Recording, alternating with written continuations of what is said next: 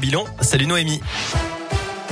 Salut Cyril, salut à tous. Le point sur vos conditions de circulation. D'abord, je vois que pour l'instant tout va bien, pas de grosses difficultés à vous signaler. À la une, les opérations en ambulatoire pourraient reprendre dès demain, celles nécessitant une hospitalisation à partir de lundi. C'est ce qu'annonce aujourd'hui le directeur de l'Agence régionale de santé dans une interview au Progrès. Jean-Yves Graal pose une condition, que le niveau d'admission en réanimation reste sur un plateau, comme c'est le cas actuellement, selon lui.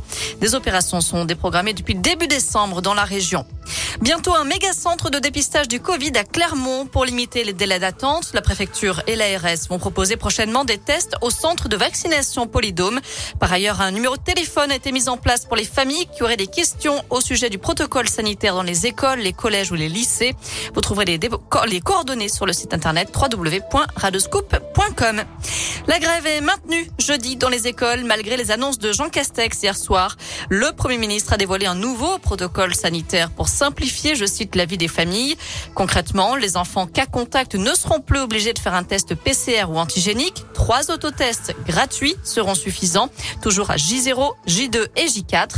Ils seront à retirer en pharmacie et puis une seule attestation sur l'honneur sera nécessaire pour le retour en classe. Autre grève aujourd'hui, celle des personnels de santé et de l'action sociale. Ils dénoncent une nouvelle fois la dégradation des conditions de travail et le manque d'effectifs. Un rassemblement est prévu cet après-midi à Lyon, notamment. Un autre avait lieu ce matin à Saint-Étienne. À retenir aussi cet appel à témoins lancé à Firmini après la disparition inquiétante d'un adolescent de 13 ans. Il a quitté son domicile hier en fin de matinée. D'après la police nationale, il a les yeux marron foncé, les cheveux bruns, il mesure 1m70 et il souffre de troubles autistiques. On vous a mis son signalement sur l'apiradoscope et. Si vous avez la moindre information à son sujet, il faut contacter le commissariat de Firmini ou bien composer le 17. Dans le reste de l'action en France, plus de 300 plaintes déposées par des élus visés par des menaces, d'après le ministre de l'Intérieur Gérald Darmanin. Au total, près de 1200 élus ont été menacés entre janvier et novembre 2021. C'est 47% de plus qu'en 2020. Parmi eux, deux députés de l'Ain et un député du Puy-de-Dôme. Des faits qui se multiplient chez nous comme partout en France, notamment en plein débat sur le pass vaccinal. Les discussions se poursuivent aujourd'hui au Sénat. Allez, on passe au sport avec un mot de cyclisme. Pas de retour de Julien Alaphilippe sur ses terres au mois de mars dans les colonnes de la montagne.